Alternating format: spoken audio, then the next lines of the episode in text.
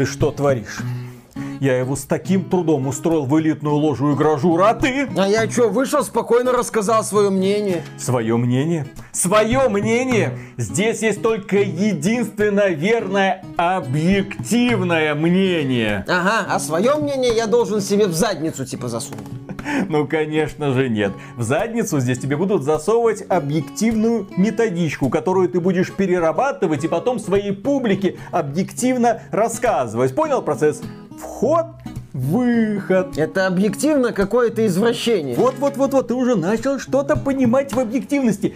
Он, кстати, патриарх идет. Давай быстренько еще раз попробуем. Давай, в этой игре что-то для каждого. Давай, 12 из 10, погнал. Приветствую вас, дорогие друзья! Большое спасибо, что подключились. И сегодня мы с вами поговорим про игровую журналистику верхнего интернета, так сказать, те самые издания, которые стараются выцепить ключи на обзоры, чтобы раньше всех рассказать вам про игры, те самые издания, которые стараются поддерживать хорошие отношения с разработчиками и издателями, для того, чтобы первыми радовать вас геймплейными демонстрациями или какими-нибудь обзорами или мнениями, основанными на прохождении двух, трех, четырех часов занимательной вид деятельности, поскольку он, естественно, играет на руку пиар-агентству данного конкретного издателя и разработчика. Почему? Почему? А потому что первые 2-3 часа вам ничего про игру, как правило, не скажут. Они являются не более чем показательной демоверсией, подготовленной в первую очередь разработчиками. А что потом будет? О, потом начинается самое интересное. Так вот, что произошло на этой неделе? Фанат PlayStation сцепился с журналистом IGN. Девушка Стелла Чанг написала превью Halo Infinite, рассказала о своих впечатлениях, очень позитивных впечатлениях. При этом она отметила, что впервые играет в проекты серии Halo, ей дали поиграть где-то 10 часов, ну как обычно, да, пожалуйста, вот вам соответствующий материал. И внезапно на нее накатились фанаты PlayStation, в частности некто Sony Profit пророк Соня, да в Твиттере. Естественно, это происходит. И человек написал полную фигню, как это обычно бывает, потому что фанат наехал на человека, который что-то там написал положительное про эксклюзив для другой платформы, для конкурирующей платформы. Фактически сказал комплимент идейному врагу. Фактически богохульство. Надо бы эту девушку анафеме предать, желательно сжечь. А, мы не в средневековье, сейчас с этим нельзя. Ну ладно. И в принципе этот комментарий был оскорбительный. Его можно было просто пропустить. Но девушка взъелась, девушка обиделась. Стелла Чанг написала. Количество людей, которые все еще думают, что рецензентам платят за хорошие или плохие оценки, выше моего понимания. Я очень честно рассуждал о своем опыте с Halo Infinite, которая была моим первым погружением в Halo. Этот парень клянется, что пытается разоблачить меня, но я и так уже открытая книга, так что она там начала с ним зачем-то дискутировать, он ей пошел отвечать. Все это вылилось в то, что другая журналистка, уже бывшая IGN Алана Пирс, который сейчас работает в Санта-Монике над проектом God of War Ragnarok, отписала в том же самом Твиттере следующее. Он консольный воин. Таких людей в Твиттер полчища, и отвечать им бессмысленно, потому что все, что они говорят, недобросовестно, ну то есть с намерением навредить или обмануть. Чувак хочет, чтобы Хейла была плохой, потому что он из команды PlayStation. Ничто из того, что вы можете сказать, никак не повлияет на повестку дня, которую он проталкивает. И казалось бы, это пустяк. Это подобных примеров огромное количество. Журналист что-то написал, с ним кто-то не согласен, журналист попытался ему что-то отвечать, все это вылилось в какую-то гневную тираду. В итоге подключились, так сказать, коллеги, пусть и бывшие. Но здесь что стоит отметить? Вот ты говоришь фанат PlayStation. Нет, я считаю, это не фанат PlayStation. Фанаты это еще и критики. А это фанатик, судя по всему, у которого PlayStation это все хорошо, все идеально, а Xbox все плохо, все ужасно. В интернете куча группировок с диаметрально противоположными взглядами. Есть одни, есть другие. У нас как-то на стриме спросили, а вот что вы подразумеваете вот под понятием Sony Boy, над которыми вы периодически смеетесь, которые там на Татуин улетают и создают кольцо из разорванных пердаков, вот это вот. Мы говорим, есть пользователи PlayStation, а есть именно что фанатики. То есть вот есть пользователи PlayStation, это люди, которые выбрали консоль от Sony по ряду причин, для них важных, в том числе эксклюзивы, естественно, в том числе какие-то технологии от Sony им нравятся. Но они выбрали PlayStation, они играют на PlayStation, они, возможно, осознают какие-то недостатки PlayStation, нормально к этому относятся, относятся, они просто говорят, я выбираю PlayStation, потому что мне нравятся игры от Sony, потому что все, точка, конец предложения. У него нет желания гнать на Xbox, он не хочет говорить о том, что вот я выбрал PlayStation, потому что она доминирует. А есть вот фанатики, для них принципиальное значение имеет не то, что они играют на PlayStation, а то, что на PlayStation есть игры, в которые не могут играть другие. Вот для них вот это вот имеет сакральное значение. Не то, что он играет в God of War, а то, что а где вы еще поиграете в God of War? Вот этот вот главный принцип. Почему у некоторых именно фанатиков PlayStation случилась истерика, когда анонсировали Horizon Zero Dawn для ПК, дескать, как это? Как это я играл? Вот и я играл, они не играли. Причем для них именно первостепенная значимость это они не играли, а потом уже я играл. А потом что случится? И в God of War они поиграют? Да твою мать, они и в God of War... 4 Да, и в Uncharted 4 поиграют. И вообще, они поиграют. И зачем я брал эту PlayStation? Пользователю PlayStation ему как минимум без разницы, а как максимум он доволен тем, что игра, которая ему нравится, станет доступна большему количеству людей. Это хорошо. Не всем людям эта игра понравится, но как фанату, как поклоннику игры, это всегда приятно, что больше людей смогут приобщиться к игре, которая тебе нравится. Это хорошо. И это касается не только PlayStation. Такие же фанатики есть у любой платформы, будь то Xbox, Nintendo, ПК. Их хватает, их много. И они готовы фанатично защищать свою любимую платформу любыми средствами, используя любые аргументы. Причем платформодержатели или в случае с ПК там производители железа могут начинать борзеть, могут начинать борзеть сильно, но все равно находятся люди, которые это оправдывают, которые начинают защищать любое решение компании. Когда Sony сообщила о том, что патч для, по-моему, Horizon Forbidden West это был, для PlayStation 5 версии будет стоить 10 долларов, нашлись люди, которые это начали защищать. Да, большинство людей сказало, это какая-то хрень, в итоге Sony так, вы нас не так поняли, окей, хорошо. То есть есть люди, которые, по сути, работают пиар-менеджерами корпораций и защищают их решения, в том числе неудачные, делая это бесплатно. Я таких людей не очень понимаю, ну ладно, они существуют. И к чему мы вот это вот ведем? Что в интернете разношерстная аудитория, крайне разношерстная. Есть, с одной стороны, люди, у которых PlayStation это бог, Xbox это лох. Ты хвалишь Halo Infinite, тебе прибегают, да елы-палы, там 500 миллионов потратили, на год перенесли, крей, говно, искусственный интеллект переоценен, сюжет вообще какой-то разрозненный набор сценок, как так можно? Да у вас игра на Ubisoft похожа. Вообще-то у Sony многие игры тоже на Ubisoft. Не об этом сейчас мы говорим, вот потому что вот у них гринделка, как так можно? То есть всегда будут недовольны. Но не но, это скорее причина, а следствие того, что в интернете огромное количество людей с разными точками зрения являются так называемые объективные обзоры из верхнего интернета, к которым относятся, естественно, такие порталы, как IGN, GameSpot, в общем-то и так далее. Огромное количество наших изданий также хочет причислять себя к богоизбранным. Если они что-то даже критикуют, ну, не до конца. Если они что-то хвалят, то не совсем. И в итоге возникает ряд обзоров с потрясающими формулировками формата Здесь есть что-то для каждого. И в итоге пропадает авторское мнение. По сути, ты просто пересказываешь пресс-релиз. Ты перечисляешь факты общеизвестные, говоришь, ну, вот здесь хорошо, вот здесь плохо. Раскрываешь немного других фактов, потому что ты эту игру уже прошел, можешь чуть более подробно раскрыть эту тему. На этом все. Пишешь вывод, ну, игра в целом сделана компетентно. И плюсы, минусы, если это предусмотрено форматом издания. Но проблема такого подхода заключается в том, что практически все обзоры, созданные по такому шаблону, они идентичны.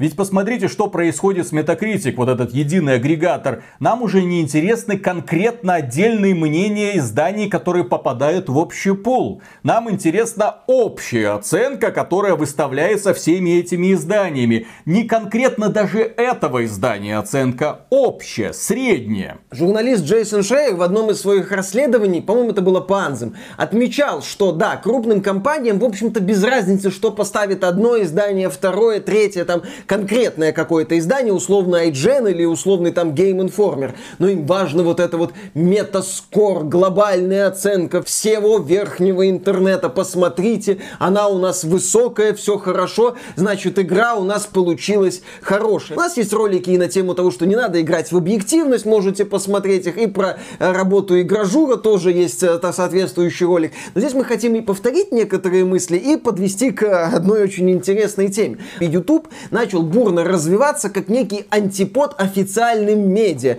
которые вот выхолощены, у которых есть четкая генеральная линия, которые там отрабатывают одно направление, второе направление, третье направление. А вот на Ютубе какой-то человек включает камеру и просто начинает на эту камеру говорить, что ему понравилось, что ему не понравилось. Angry Joe, когда еще делал стабильные обзоры, он на этом отлично набрал популярность, потому что это был просто парень, который ставил перед собой камеру и говорил, да это же какая-то фигня, 4 из 10, как это так? Да почему этой игре такие высокие оценки? И людям это нравится. Людям нравится видеть в том числе живое мнение. Почему так? Почему так? Почему так? Я как математик очень хреновый, но тем не менее, я как человек, закончивший механико-математический факультет, э, вот в математике, да, там есть объективные факты, потому что формулы и так далее, все понятно. Почему вот из такой формулы такая-то получается, это все объективно.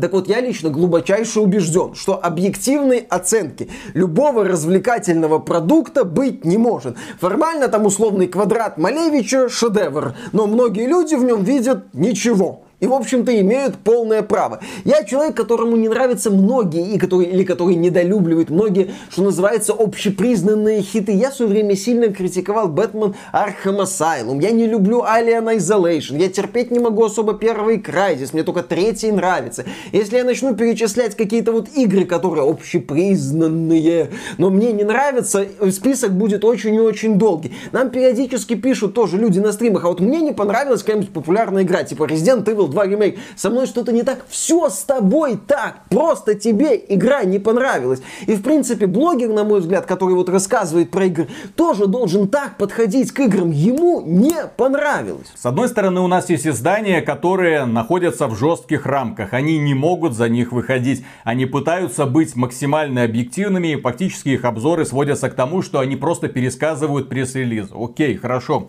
Есть блогеры, которые, казалось бы, тоже могут рубить правду матку лопатку. Но с ними происходят занимательные метаморфозы, потому что сначала ты варишься в собственном соку, ты набираешь свою аудиторию, ну, те люди, которые разделяют твои взгляды. Со временем людей становится все больше, все больше. Приходят люди, которые не до конца. Потом приходят люди, которые совсем не разделяют твои взгляды. Ты пытаешься уже угождать абсолютно всем. И у такого блогера включается, так сказать, ген объективности. Когда он пытается уже быть очень-очень осторожным, лишь бы никого не обозлить. Почему? Потому что есть лайки, есть были, были ладно, были ладно. дизлайки, но также есть еще комментарии. Тебе хочется, чтобы все было хорошо, чтобы тебя, естественно, хвалили, чтобы была тишь да благодать, чтобы у тебя была идеальная репутация. И плюс к этому популярный блогер привлекает внимание разработчиков, издателей, которые, естественно, начинают с ним работать, начинают присылать подарочки, начинают присылать ключи. И вот проходит совсем немного времени, бах, и ты тоже становится частью верхнего интернета интернета, когда ты боишься сказать что-то резкое, ты, например, испытываешь негативные эмоции, но здесь у тебя друганы, здесь у этого продукта есть фанаты. Ты как бы хотел, но в итоге получается, что ты делаешь примерно тот же самый обзор, что условный IGN или Game Informer. Почему? Потому что все, ты тоже находишься в этих самых рамках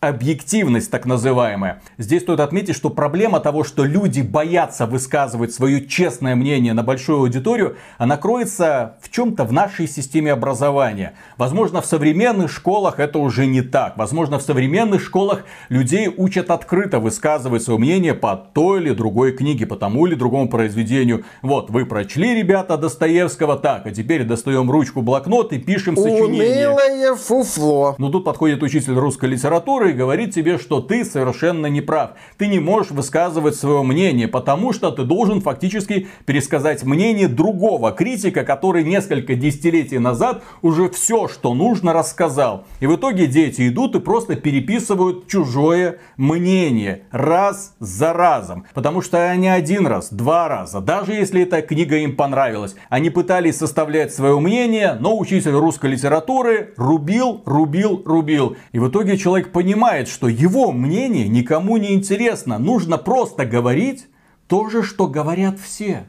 И тогда он будет отличником, тогда он будет получать хорошие оценки. Да, там немного переставить предложение, да, добавить пару шуток, и все будет замечательно. Вот этот стадный инстинкт, он, в общем-то, и находится в корне проблемы, которая пропитала собой всю игровую индустрию. Ну, игровую индустрию с точки зрения рецензентов, когда люди боятся высказывать мнение, которое в корне отличается, так сказать, общепринятое. А общественное мнение это не мнение твое, друзей, или которое ты выработал путем допустим, общения на каком-нибудь форуме с другими умными, уважаемыми людьми. Нет, это мнение, которое тебе уже навязали. И, к сожалению, внезапный панч, это мнение может внезапно меняться. Когда, казалось бы, есть игра, которую все обожают заочно, которая пресса ставит максимальные оценки на момент выхода, ну еще до того, как пользователи прикоснулись к этой самой игре, и ты думаешь, господи, я не обосрался, я попал в струю, я молодец, я классный а потом внезапно игра выходит и оказывается, что люди этот продукт не принимают. Люди начинают гудеть, игра становится источником огромного количества новостей, связанных с разнообразными скандалами, и ты свое мнение трансформируешь. И в итоге, когда начинается подсчет итогов года, ты как бы уже забываешь про игру, которую год назад хвалил, которую ты облизывал, о которой ты рассказывал, что это чуть ли не светоч будущих ролевых игр с прекрасным сюжетом и персонажами, с потрясающим антуражем, с очень увлекательной стрельбой по мишеням. Ты уже как бы стесняешься, потому что ты опять блин, подстроился. О чем мы говорим? Конечно же, про Киберпанк 2077. Да, игра, у которой дорелизный средний балл на метакритике был выше 90. Нам рассказывали замечательные истории, одна каталамповее другой, о том, как там все хорошо, о том, как патч, конечно, есть баги, но патч первого дня все исправит,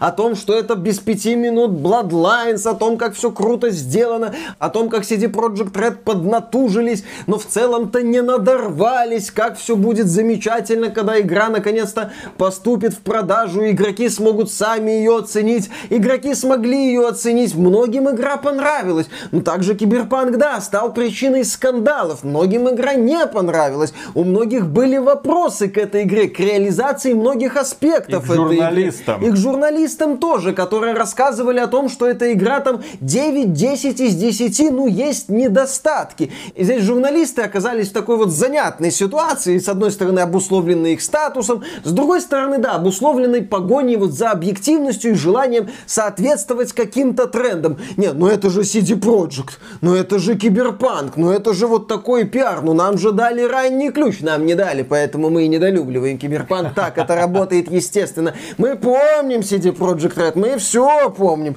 у нас все ходы записаны. То есть, как я понимаю, подход был, не, ну Киберпанк, ну 9 баллов, ну создатели Киану Ведьмака 3, ну Киану Ривз, ну ты захватываешь захватывающий, ты захватывающий. Но не может же это вот так вот обделаться. А оказалось, может. Оказалось, что да, вот консольные версии не дали, но мы об этом говорить не будем. Мы на эту тему, точнее, внимания вообще какого-то обращать не будем. Кстати, некоторые блогеры после презентации Battlefield 2042, которую проводили на ПК, уже отмечали, что вы знаете, а нам дали только ПК-версию. Что там на консолях, сложно себе представить. А на момент релиза Киберпанка далеко не все обращали внимание на странное молчание CD Projekt насчет консольных версий, особенно версий для PS4 и Xbox One. Но на релизе Киберпанк оценили высоко. На релизе, вот так сказать, посмотрите, перед нами крутая игра. Кто-то с этим согласился, кто-то с этим не согласился. Потом начались скандалы с приостановкой продаж в PS Store, со всем вот этим вот кошмаром на консолях, со всеми проблемами CD Projekt. И вот сейчас, когда представители прессы, уважаемые люди из верхнего интернета, во главе со специалистом по целованию в задницу Хидео Кадзимы, также известным как Джифф Килли,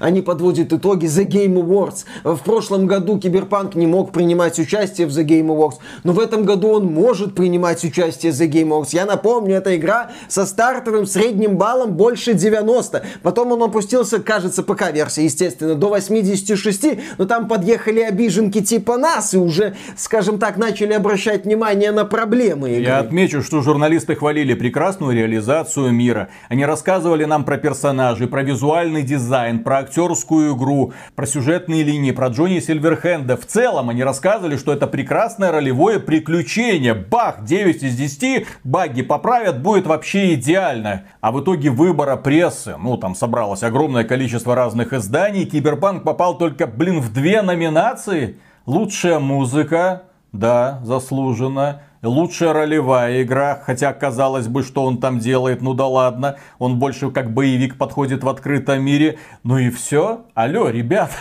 Как это получается, что игра с такими... Актерская игра нет. Лучший визуальный стиль внезапно тоже нет. Как приключение с хорошим сюжетом тоже мы уже не оцениваем. И среди лучших игр года Киберпанка тоже по какой-то причине нет. Психонавты 2 есть, ни в коем случае не хочу их обидеть, хорошая игра. Деслуп, блин, есть который уже нафиг никому не нужен. Но тем не менее, киберпанка, который так облизывали, так восхищались, забыли, просто забыли. Почему? А потому что опять произошла перестройка. В один момент они хвалили, потому что CD Projekt Red Киану, потому что все ждали и не хотели разочаровать людей. В итоге этот хайп они только подогрели. Люди пошли, покупали, разочаровались. Миллионы людей, блин, разочаровались. В провале-то киберпанка во многом виновны те самые самые журналисты, которые писали ему восхищенные рецензии, расписывая о том, как твои выборы влияют на сюжет, на мир, на персонажей, на их судьбу. Ну, Виталик, но ведь это хайповая крутая игра, это спаситель масштабных дорогих одиночных игр. Ну как тут не хвалить? А в итоге люди, прочитав эти рецензии, были обманутыми, потому что они видели, что это совсем не та игра, которую им расписывают. В ней огромное количество проблем. Да, как сюжетно-повествовательно она работает, потому что сюжет сюжетные линии хорошо сделаны, окей. Но все, что вы там расписывали по поводу выборов, по поводу реализации открытого мира, наполненного активностями, почему вы умолчали про неудачный интерфейс, неудобное управление автомобилями, про запутанную неуклюжую прокачку, где половина навыков то ли работает, то ли нет, хрен его знает. Люди были разочарованы киберпанком во многом благодаря тому, что они вдохновились этими сраными статьями, а после этого пошли душить рейтинг киберпанка, на Metacritic. При этом, с другой стороны, когда вы уже как бы подводите итоги, Киберпанк не считается. Понимаете, мы ставили ему на релизе девятки, десятки, а сейчас он не считается. Я никоим образом не хочу сказать, что номинанты на игру года в рамках The Game Awards 2021 это какой-то беспросветный отстой. Нет, там есть крутые проекты, там есть увлекательные проекты, там есть проекты, которые мне нравятся, будь то Ratchet Clank, будь то Resident Evil Village, будь то Психонавты 2, будь то Metroid Dread. Мне все эти игры нравятся нравятся, я все их считаю хорошими. Но если у меня спросить, вот, Миша, а как ты считаешь, Киберпанк 2077 достоин встать с ними в один ряд, как минимум, не как потенциальный победитель, не как потенциальный фаворит, а хотя бы как номинант, как проект, который в ряде аспектов предлагает крутую реализацию, будь то там персонажи, повествование, э, глубокая интеграция голливудской звезды в сюжет. В Киберпанке еще есть оригинальное зерно, необычный мир, тема киберпанка в целом, которая давным-давно позабыта, позаброшена. И внезапно внезапно, когда я смотрел вот это победители Golden Joystick Awards 2021, я такой, а, кто у вас игра года? Deathloop. Что, блин? Deathloop? Сюжет и проработка мира очень противоречивые, ладно, я не буду употреблять слово на букву Г. Хорошо, допустим, Визуальный дизайн большей частью отвратительный, мне он совершенно не понравился. Геймдизайн взяли Dishonored кое-как перекрутили. А, мультиплеер необычный, со вторжениями, типа там на тебя там набегает эта Джулиана, пытается тебя убить, ее контролирует другой игрок. Так онлайн упал до минимума, по крайней мере на ПК. Люди жалуются на ужасные лаги, и что ты по полчаса можешь сидеть в ожидании, пока найдет какую-нибудь партию. Это хреновая реализация, извините, техническая в первую очередь. А если не смогли в техническую реализацию, ну увы, все, тогда мультиплеер записываем в минусы, потому что он не работает. Что еще в этом Деслупе есть такого и почему он внезапно превосходит тот же самый Киберпанк? Я не могу ответить на этот вопрос, потому что с моей точки зрения оказаться в мире Киберпанка куда увлекательнее просто оказаться в нем, побродить по улицам, повыполнять несколько квестов, просто поговорить с парой ключевых персонажей, куда более увлекательно, чем пройти от начала до конца весь Deathloop. Ну, может быть, Киберпанк не попал в число лучших из-за низкого качества консольных версий. Но тогда почему замечательные представители изданий, у которых есть ранний доступ к ключам, так активно молчали на эту тему, на тему того, что CD Projekt Red замалчивала ситуацию с консольными версиями. А сейчас-то да, сейчас, наверное, надо бы Киберпанк наказать. Лично я не считаю Киберпанка лучшей игрой, что в прошлом году, что в этом году он в списке лучших моих игр не будет. Но это мой список. Я объясню объясню, почему те или иные игры, по моему мнению, попали в список Слушай, лучших. Про Киберпанк мы все рассказали, когда он вышел. Ну, ну мы еще продолжаем рассказывать спустя год, да, и, да. естественно, еще продолжим, как бы тема благодатная, что бы не поговорить. Когда я буду составлять список своих лучших игр, Киберпанка там не будет. Я повторю эту мысль на тему того, что мы вообще делаем вот на Ютубе. Я не считаю себя проводником какой-то истины, когда рассказываю про игру. Когда я рассказываю про игру, я передаю эмоции, которые эта игра у меня вызвала. Я говорю, вот это мне не понравилось потому-то, потому-то. Это мне не понравилось потому-то, потому-то.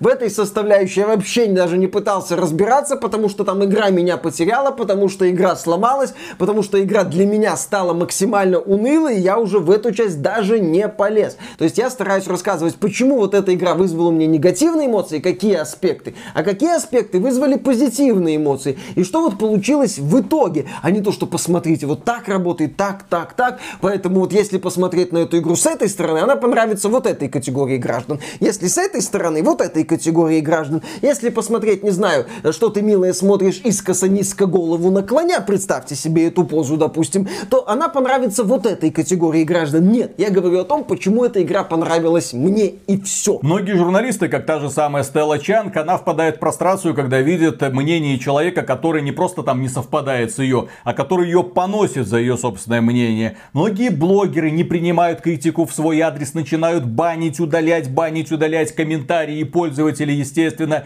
Я же, например, в восторге, когда вижу под обзором мнение человека, который не разделяет мою точку зрения. И если он еще распишет эту точку зрения, это вообще прекрасно, потому что его увидят другие люди, это мнение. Люди могут с ним согласиться или нет, могут согласиться со мной или нет. Еще раз, когда мы говорим про произведение искусства, сложно дать однозначную оценку. Это очень важно иметь в виду.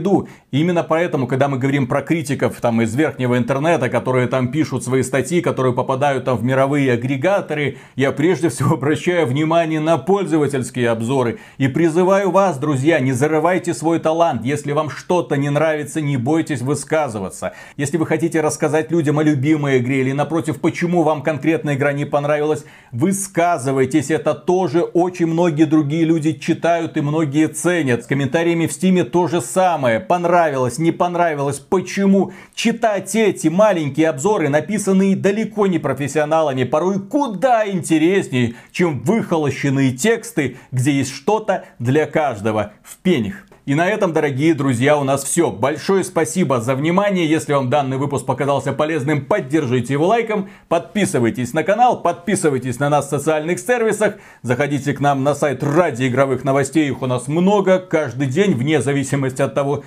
есть они или нет. Откуда-то новостники их находят, я не знаю. Тем не менее, и в целом, если вы хотите поддержать этот проект, добро пожаловать к нам на Patreon или ВКонтакт. Мы за финансовую поддержку всегда говорим огромное спасибо. Дальше продолжаем работать. Пока. Пока. Покажи свое кольцо всевластия. Ну покажи, блин. Ты, а если будешь на турнике подтягиваться, оно же сломается. Чё?